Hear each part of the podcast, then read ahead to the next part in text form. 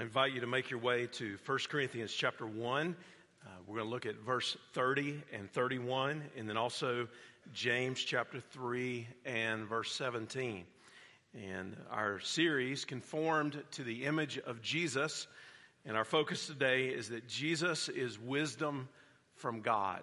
As we're thinking about what spiritual formation is, it's the process of being conformed to the image of Jesus for the glory of God, for our good, and for the blessing of others. Our being conformed to the image of Jesus is dependent on the Spirit of God working in us and the Word of God applied to our lives.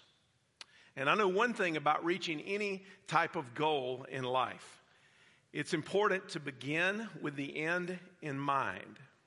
So, what is the spiritual goal or the preferred vision that you would like to reach for your life? I believe Jesus is the goal, and his life is the preferred vision for our lives. So, with that in mind, we're considering the characteristics of Jesus that we want to be conformed to and the things that we want to emulate in our lives. You might remember that our theme verse is Romans chapter 8 and verse 29. For those he foreknew, he also predestined to be conformed to the image of his son, so that he would be the firstborn among many brothers and sisters. To be conformed means to receive the same form as or to render like. So we talk about being conformed to the image of Jesus. We're talking about receiving the same form as or being rendered like our Savior. And that's only possible through the sanctifying work of God in our lives. When we come to faith in Christ, we have been sanctified because of our position. We're set apart in Him. We are being sanctified in the sense that our lives are growing progressively to be more like Jesus. And we will be sanctified when God finishes the good work in us that He has started.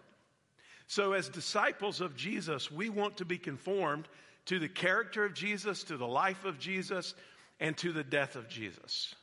And that requires that we have to comprehend and desire and pursue conformity to the image of Jesus, that we cannot be passive in this, yes, we are resting on the finished work of God, but at the same time, we're leaning into what God has for us so that we might grow in Him. So we now turn our attention to 1 Corinthians 1 and verse 30 and 31, and this is what the Bible says. It is from Him that you are in Christ Jesus, who became wisdom from God for us, our righteousness, sanctification, and redemption. Verse 31 in order that, as it is written, let the one who boasts boast in the Lord.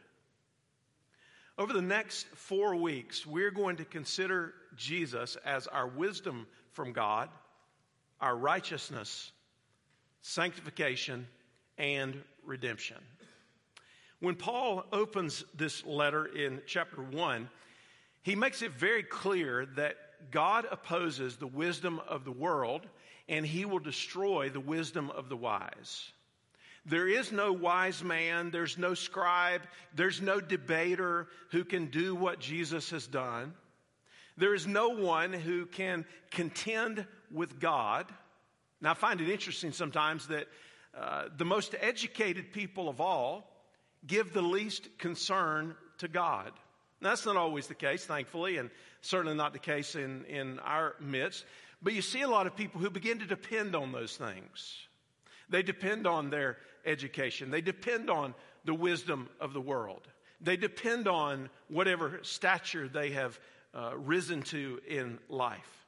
And when we are reconciled to God, we are reconciled to Him through the message of the cross so that God's wisdom is of a different order. So Paul says the Jews wanted a sign, the Greeks sought after wisdom, and what did God give? He gave a crucified Savior. Brett McCracken wrote in the Wisdom Pyramid, he said it's significant that in Scripture, wisdom is often associated with a path. Are you going in the right direction? Are you veering off of the path? Do you know where you are on the map? What's your compass? And at the end of the day, he says wisdom is less about information than it is our orientation, meaning that all the geographic data points in the world are useless if we have no sense of north. And then he says this all of us wander in whichever nomadic direction our hearts choose until we submit to the authority of God's good compass. And He alone illuminates the path of wisdom. A.W. Tozer put it this way He said, As the sailor locates his position on the sea by shooting the sun, so may we get our moral bearings by looking to God. We must begin with God. We're right when and only when we stand in a right position relative to God, and we are wrong so far and so long as we stand in any other position. So I want you to hear this clearly because this is going to be our focus and our guide for this message today. Jesus perfectly reveals the wisdom of God, He embodies it. We find the triune God active in creation in the very beginning. We see in the book of Proverbs the personification of wisdom. I believe that the personification of wisdom in Proverbs is none other than a personification of Jesus himself. Divine wisdom is the Son, He's the image and the only begotten of the Father. And He is the sovereign Lord of the universe. And what God does in His wisdom, as it is embodied in Jesus and granted to us, is that God invites us to a way of life that is in harmony, I believe, with both the created order and God's redemptive work. So let me say it this way A Christian theology of wisdom begins and ends with Christ, He's the focus. Wisdom, by way of definition, is the ability to discern or to judge what is true and right or lasting. And of course, the Bible says that uh, the fear of the Lord is the beginning of wisdom. Knowledge is the information that we gain through experience, reasoning, or acquaintance. So, the way that wisdom and knowledge are paired together is that wisdom gives us the ability to discern and to determine the direction. Information gives us the specifics to apply. We can uh, be guided by information and by knowledge, but if it's not encapsulated in the wisdom of God, it's always going to fall short and potentially lead us in the wrong direction. Now, in James chapter 1 and verse 5, it says, Now, if any of you lacks wisdom, he should ask God, who gives to all generously and ungrudgingly, and he will give it to you. So, if you need wisdom, you just have to ask for it. God says He wants to give you wisdom. He wants to pour out wisdom on you. He wants to give you this wisdom generously, but you need to ask for it. That's all you have to do. And then we find a description of heavenly wisdom in James chapter 3 and verse 17. let's look at this verse now. But the wisdom from above is first pure, then peace loving, gentle, compliant, full of mercy and good fruits unwavering, without pretense. Jesus came down from above, and I believe he is the embodiment of the wisdom that is found here in James 3 and verse 17. So, if Jesus came down from above, and if Jesus is the embodiment of the wisdom that is found here in James 3 and verse 17, then what are the characteristics of wisdom that we want to be conformed to? Remember, if we're going to begin with the end in mind. If Jesus is going to be our focus, if Jesus is the one who's the embodiment of wisdom, if he's the one who was active in creation, if he's the one who is the embodiment and the personification of wisdom in Proverbs, if he's the one who came from heaven to earth and now he is the representation of all of these things that are good and righteous and true, then what are they? Well, there are five that I want to draw your attention to. The first characteristic is that Jesus, as wisdom, is pure. So the Bible says the wisdom from above is first pure. The word pure means free from moral stain or free from impurity, without impurity. The reference is to the absence of any sinful attitude, motivation, or action. Now, obviously, Jesus is the only one who uh, qualifies for that ultimately, but he's drawing us to himself. So, part of being conformed to the image of Jesus is realizing that we have such a long way to go, but we're works in progress, that, that God is growing us and making us more like Jesus so that we are uh, growing deeper and more mature in our relationship with Him. Purity in the Bible communicates holiness. And when God created the heavens and the earth, everything was pure. God looked at His creation and He said that it was good. It was without decay, it was without sin, it was without death. But you know the rest of the story. When sin entered into the world because of the rebellion of Adam and Eve, it corrupted purity, and the consequence was death spiritual death, and then ultimately physical death, and then even beyond that, eternal separation from God.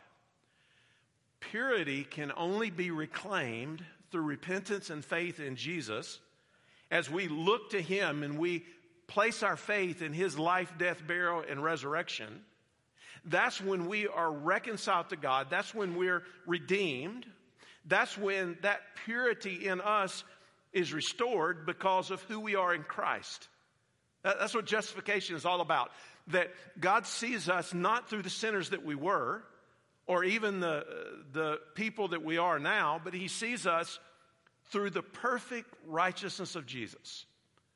And based on that, he grows us to be more like him. Now, I'm told that in the world of science, one of the most basic ways to check the purity of any substance is to compare that substance with a certified pure example. And when they do that, the comparisons can reveal some things. They can reveal some things upon a visual inspection or upon the actual content of the sample, uh, or maybe even depending on what it is, by a smell test to determine whether or not uh, something is pure. Spiritually speaking, my purity and your purity can be checked by how well we compare to Jesus, who is the only one who is completely pure. In that regard, he's the pure sample. He's the one that we're being compared to. So, this is both reality and it's aspirational. And one of the mistakes that we make sometimes in our Christian lives is, is we compare ourselves more to other people more than we do to Jesus. We think, well, I'm not as bad as him, or I'm not as bad as her, and we come up with all these comparisons in our lives. That's not who we're supposed to be comparing ourselves to. We're supposed to be looking to Jesus because he's doing a work in us that is undeserved, but yet it is freely given. And without purity in our relationship with God, nothing else matters. So we have positional holiness by the blood of Jesus.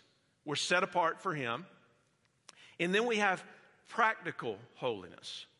That's basically how we live our lives. The decisions we make, uh, the things we care about, the things that we involve ourselves in, that's practical holiness.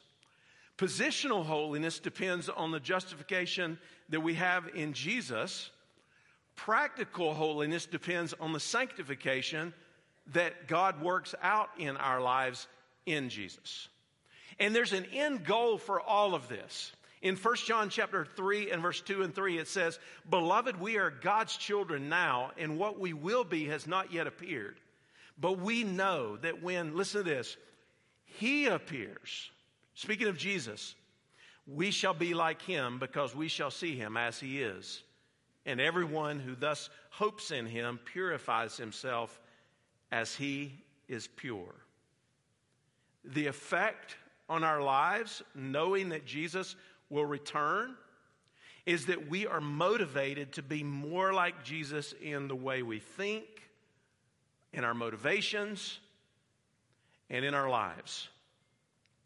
Purity will put you out of step with the world, but it will put you in step with God. Let me say that again for emphasis.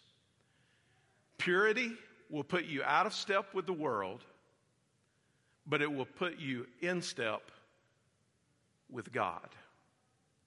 Jesus as wisdom is pure. The second characteristic is that Jesus as wisdom is peace loving. So what it says wisdom from above is then peace loving. The word peace loving or peaceable relates to our attitude in times of conflict, and it literally means peaceful. The world around us is filled with turmoil and conflict and strife. Constantly, there are divisions and upset. And yet, here we have Jesus as our wisdom, who is peace loving, peaceable, peaceful. The preacher R. Kent Hughes told a rather human, humorous story about a couple who had just celebrated their 50th wedding anniversary. And someone asked the husband the secret of their marital bliss. He responded, Well, the old man drawled, the wife and I had this agreement when we first got married, and it went like this. When she was bothered about something, she'd just tell me, and she'd get it off her chest. And if I was mad at her about something, then I was able to take a long walk. I suppose you could attribute our happy marriage to the fact that I have largely led an outdoor life. there are indeed proper times to take a walk, but that's not what James is recommending here. That's not the type of peace that he's presenting to us. It doesn't depend on walking away from conflict. It depends on developing and nurturing a peaceful spirit, a life that is at peace with God, that's at peace with yourself, and is at peace with others. Jesus said in the Beatitudes in Matthew 5 and verse 9 Blessed are the peacemakers, for they shall be called the children of God. I believe when we are at peace with God and at peace with ourselves, then what that does is that naturally draws us into peaceful relationships with others. Now, obviously, this is not at the expense of truth. We're not giving away the basics of the faith, the essentials of what we believe, the convictions that we hold uh, very close. We're not giving these things away for the sake of peace. That's not what this means but it means in our disposition, in the attitude of our hearts, then we are peaceful people. You ever notice that a lot of people just enjoy living in the middle of drama? They constantly have conflict with other people. They're always angry about one thing or the other. And I want to tell you something as directly as I can. If you are the person who is always in the middle of the drama, and you're always having conflict with other people, you might want to take a look in the mirror because it could very well be that you are the source of the conflict rather than the source of peace. And that's not how we want our lives to be in Christ because the Bible says if it is possible, as far as it depends on you, live at peace with everyone. Romans 12 and verse 18. I think St. Francis understood this as his prayer beautifully recalls Lord, make me an instrument of thy peace. Where there's hate, may I bring love. Where offense, may I bring pardon. And may I bring unison in place of discord. Now, you're not always going to see eye to eye with everyone. We have different personalities, we have different perspectives on things. We come from different experiences and, and backgrounds. But the beauty of who we are in Christ is that we can overcome those things and we can be peacemakers. And God can give us the wisdom to handle any situation that we encounter if we look to Jesus as wisdom, who is peace loving. The third characteristic is that Jesus, as wisdom, is gentle and reasonable. It says here, wisdom from above is gentle, and the word compliant is used as well as reasonable. The opposite of this is earthly wisdom. You notice how earthly wisdom is often arrogant and stubborn. Earthly wisdom puts the focus on self rather than the focus on the Savior. Earthly wisdom says, I've got to have my way because I know better than you and I'm always right, rather than saying, we want to go God's way. And I think what's being taught here is that someone who is gentle is non combative and they are non argumentative. There's actually several words that are used in the New Testament that are translated as gentle or gentleness. Uh, the word that is used here is related to legal fairness and it indicates an equitable dealing with other people. You remember the situation that Israel found themselves in. They had broken the law of God, they rejected Him again and again, they broke their covenant. And rather than God abandoning them to judgment, which He could have rightly done, they deserved it, He satisfied His justice in Jesus. And when we exercise godly wisdom, what we're doing is we're expressing God's gentleness. Jesus, as the one who is gentle, is the one who desires to heal rather than to hurt. And that should be our mindset as we go into situations, even very difficult and challenging ones, is that we should desire to heal rather than to hurt. The Apostle Paul appealed to the humility and the gentleness of Christ. And he told people to follow his example. In 2 Corinthians 10 and verse 1, he said, Now I, Paul, myself, entreat you by the humility and the gentleness of Christ.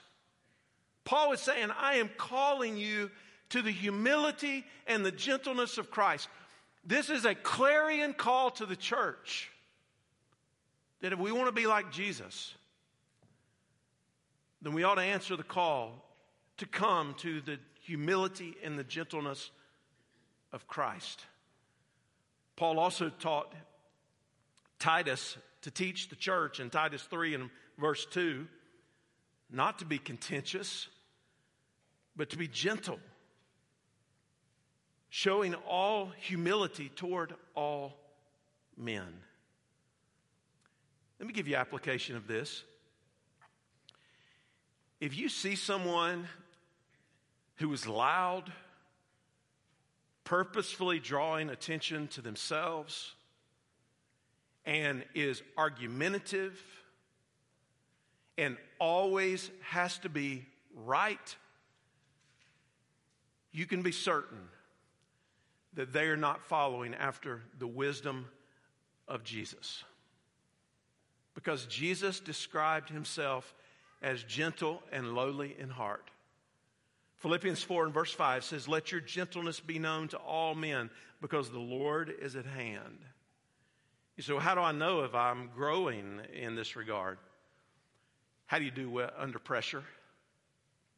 What do you do when things don't go your way? Maybe when someone else speaks to you in a way that offends you or does something wrong toward you.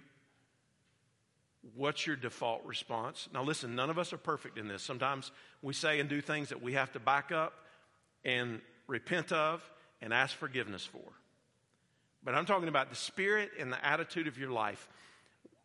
What is being lived out in you? The word reasonable also means considerate, as I've already noted. It's the kind of person who, even when they're wronged, is willing to forego their rights for the sake of others. A person with this quality is going to listen well. They're going to listen carefully because they want to know the truth. And again, this is not a lack of convictions. It is instead the ability to disagree agreeably. And Jesus, as wisdom, is gentle and he's reasonable. The fourth characteristic is that Jesus, as wisdom, is full of mercy and good fruit. So, what it says here wisdom from above is full of mercy and good fruits. Mercy is when God extends forgiveness to us in salvation and when He withholds punishment that is rightly deserved. Grace is blessing the sinner undeservedly. So, mercy is when we don't get what we deserve, and uh, spiritually speaking, that would be hell and eternal separation from God. Grace is when we get what we don't deserve, which is heaven and a relationship with God. And in Jesus, we experience a superabundant amount of both mercy and grace in Jesus. He gives it to us, He grants it to us. God blesses us in that way in our Savior. The late evangelist uh, Luis Palau told a story from history about a mother who once approached the ruler Napoleon seeking a pardon for her son. And when she approached the notorious ruler, the emperor replied that the young man had actually uh, committed a certain offense twice, and justice demanded his death. But I don't ask for justice, the mother explained. I plead for mercy. But your son does not deserve mercy, Napoleon replied. Sir, the woman cried, it would not be mercy if he deserved it and mercy is all I ask for. Well, then, the emperor said, I will have mercy. And he spared the woman's son. Our world lacks mercy, and vengeance is the guide. And yet, God calls us to a higher standard because of who He is. You understand that God doesn't just extend mercy, but God is merciful.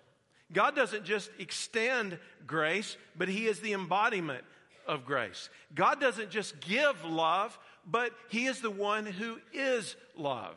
In His Lamentations 2 in verse 22 says, through the, though the Lord's mercies, through the Lord's mercies, we are not consumed because his compassions fail not. They are new every morning. Great is your faithfulness.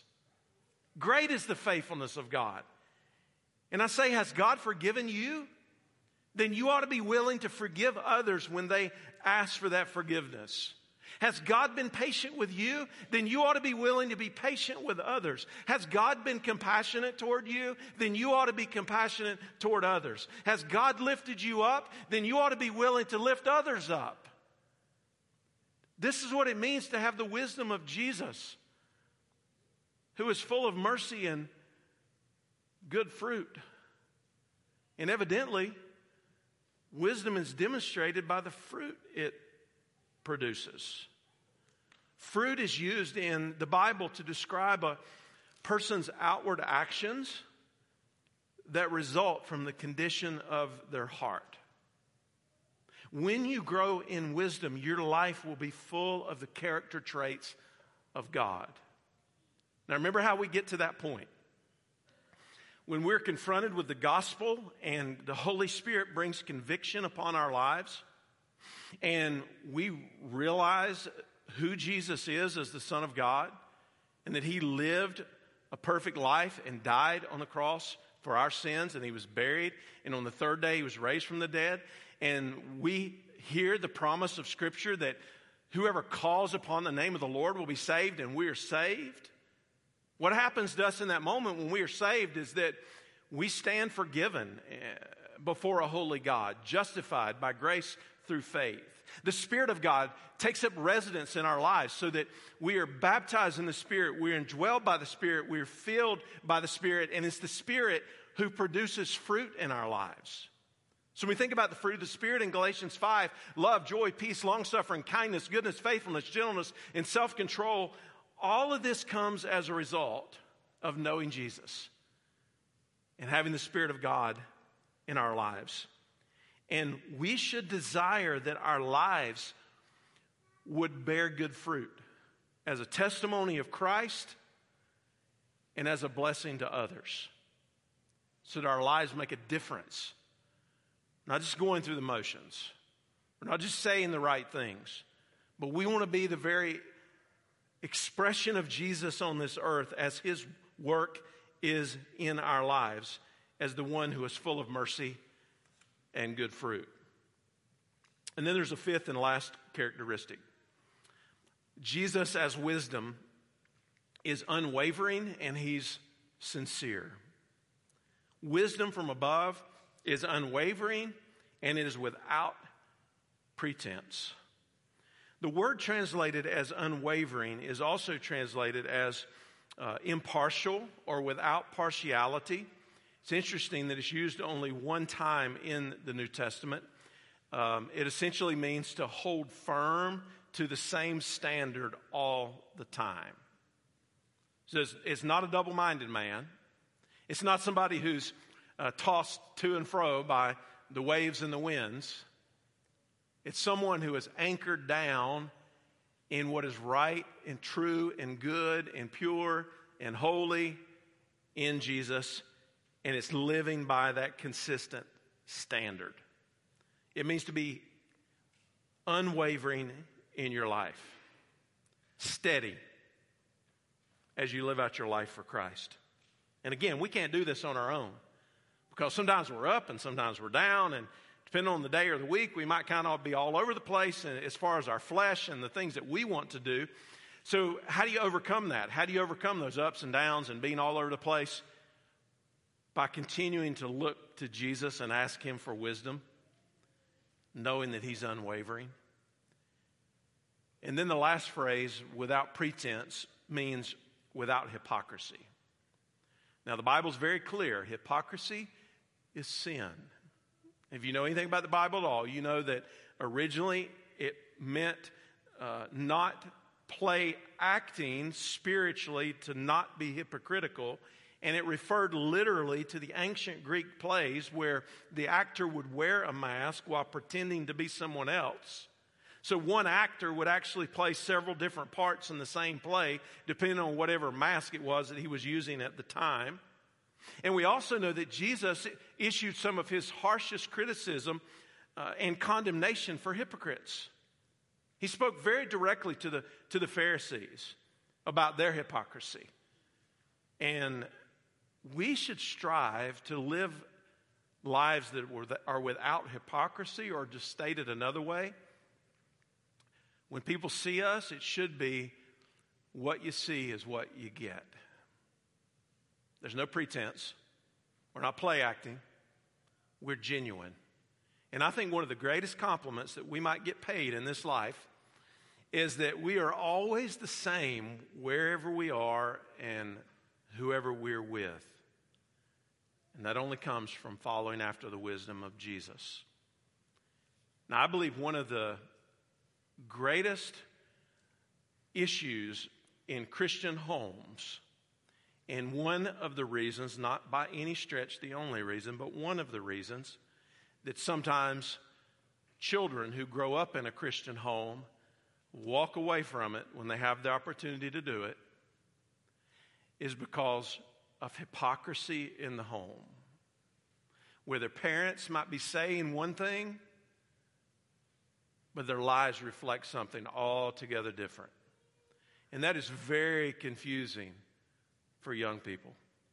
And it will lead people down a path of being discontent with the faith that they are presented with. And we should strive to be genuine people in our failures, our faults, our weaknesses, our strengths. We are who we are. We're quick to depend on the mercy and the grace of God. And we want to build a consistency. And the only way that you can do that is as you follow Jesus, the one who is unwavering and sincere. Now, look at this verse, and then I'm going to close. Colossians 2 and verse 3 says, In him are hidden all the treasures of wisdom and knowledge. It's a reference to Christ. Wisdom hidden does not mean concealed in this context, but rather stored up as a treasure. That's what it means. Wisdom is in Jesus Christ. So think about it this way He's the storehouse. He, he's the one who embodies wisdom, and then God freely gives wisdom through him, and it's ours for the receiving. If we have faith in Jesus Christ, we can freely access the wisdom of God. Remember, God says, I want to give it to you liberally. I want to be generous in giving you wisdom. All you've got to do is ask. Well, where does that treasure storehouse come from? Jesus. He's the one. And when we have faith in Him, we can freely access it. But I'm not sure everybody does that as consistently as they should. I'm a little bit enamored with stories of modern day treasure hunters. The latest treasure trove to be unearthed was a shipwreck with more than, get this, $22 billion worth of gold that was discovered at the bottom of the Caribbean. True story. The discovery was made in 2015, although remarkably they kept it under wraps until 2018, probably upon fear of death. But at any rate, it's been dubbed the holy grail of shipwrecks. The San Jose was traveling from Panama to Colombia when it went down in 1708 during a battle with British ships in the War of Spanish Succession. It lay on the bottom of the ocean for 300 years until it was discovered using an unmanned underwater vehicle called the Remus 6000. It remains untouched, and you might be able to guess why. Governments are fighting over who has the right to claim it. As significant as a $22 billion treasure trove of gold on the bottom of the Caribbean is, the wisdom of God is far more valuable. And let me tell you why. That $22 billion treasure trove it's limited, it's earthly, it has an expiration date, so to speak. But God's wisdom is eternal. There is no expiration date to it, and it is available to us. The Bible says wisdom is the principal thing. Therefore, get wisdom. And in all you're getting, get understanding. That's what we want to do as we look to Jesus, who is our wisdom. Let's bow our heads together for just a moment. As we t- come toward a close of the service, I don't know what all's on your heart and your mind today, but maybe you've never come to faith in Christ for your salvation. You don't have this wisdom that I've been talking about. Maybe you're looking for direction in your life, but you, you know that you don't have it. It all begins with the fear of God.